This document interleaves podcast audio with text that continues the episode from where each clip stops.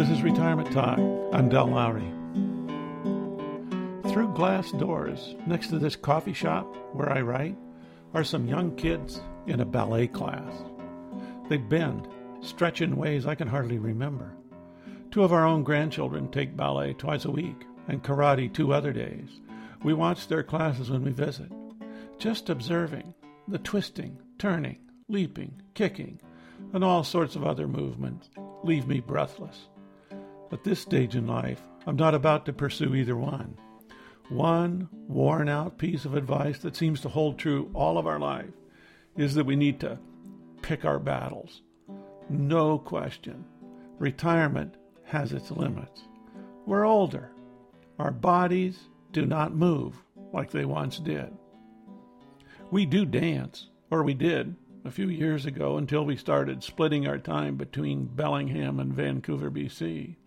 And we did pick our battle or form, ballroom dancing. We'd never done it. It seemed much more suited to our age group. It was so much fun to step out on the floor three nights a week and cha cha, tango, waltz, foxtrot, or rumba. Our bodies not only could handle these dances, but they seemed to thrive on them. Our age does limit what physical activity we choose, but it doesn't chain our bodies to the ground. We just need to pick something a bit more appropriate than ballet or karate. And I'm probably wrong about those two. One place I notice a limit is my ability to sit on airplanes for long flights. That had to stop. This is a bit of a disappointment, but not unanticipated. If you are still not bothered by the time spent in a cramped airline seat, I would suggest you get with it before it is too late. At least for we tall guys, the allure of such travel quickly fades. Now, travel is one of the chief activities of retired folks. They like to visit the Holy Land, Las Vegas, Hawaii, or Europe. They line the decks of cruise ships and fill the seats of tinted windowed tour buses. They can and do travel. I have to admit that I'm not one of them, not because of limits, but because I don't want to. It is possible to be retired and not want to travel in this fashion. Luckily for us, we did quite a bit of traveling earlier in life. But I digress. Travel during retirement is certainly possible. It may be that just the method has to be changed or has limits. We don't hike like we used to. We don't fit well in a Volkswagen van. And we don't sleep well in cheap hotels found late at night. And we don't sleep well on thin foam pads in campgrounds. And we don't take long motorcycle or bicycle trips. Days gone by. We found other methods of travel that suit us. Most of the time, it includes tying short flights to longer stays, or we like to drive the roads of our own continent. Combining all of this with the wonders of home exchange, and we have a travel plan that works for us with limitations. Of course, RVs seem to be the preferred method of travel for many.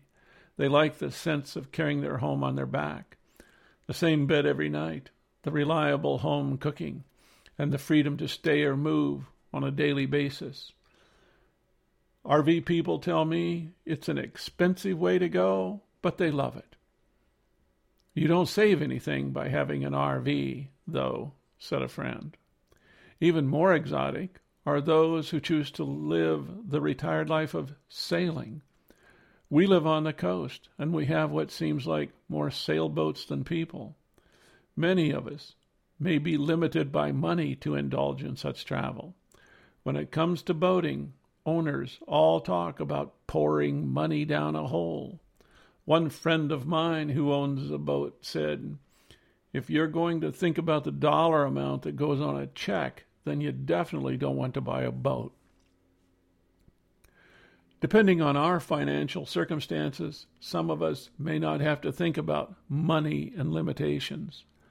Others may retire with strict financial restrictions. This limitation is not one that is reserved for the retired. It's with us all the days of our lives. Spending less than we make seems to be then the only solution, no matter. We all work under various limits from the time we're born. We can do some things and we cannot do others. We learn to adjust from wanting to be an all star athlete to be an electrician. We learn to adjust from wanting to be a movie star to being a teacher. We learn to live in the world as it is rather than the world as we want it to be. We learn to pick our battles and we try to move ourselves and the world in a positive direction. The limitations tend to become only the framework within which we live our lives. Our grandchildren learn this every time their parents send them to their room for a timeout. It starts early. I always think of Eileen Allen, age 92, when I consider limitations. See episode 204, Making the Most of It. As a professor, her life was based on reading.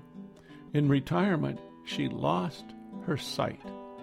She started to memorize poetry, and during our last conversation, she thrilled us with a recitation. She thrills others and is frequently requested for recitations.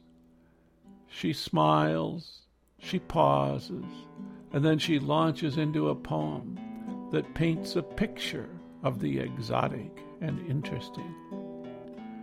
Limitations can be faced. We can overcome some, and others we can go around. I'm not good at discussing limitations. I've always looked for the opening. Maybe I learned that when I was a high school halfback. This is retirement talk. We just got an email from an old friend celebrating a birthday in Sarasota, Florida. Quote, Going to dinner with granddaughter and her dad. Got myself a massage and just got home from my playwriting class. Busy day for an 88 year old. If you have questions, comments, or suggestions, contact Dell at retirementtalk.org.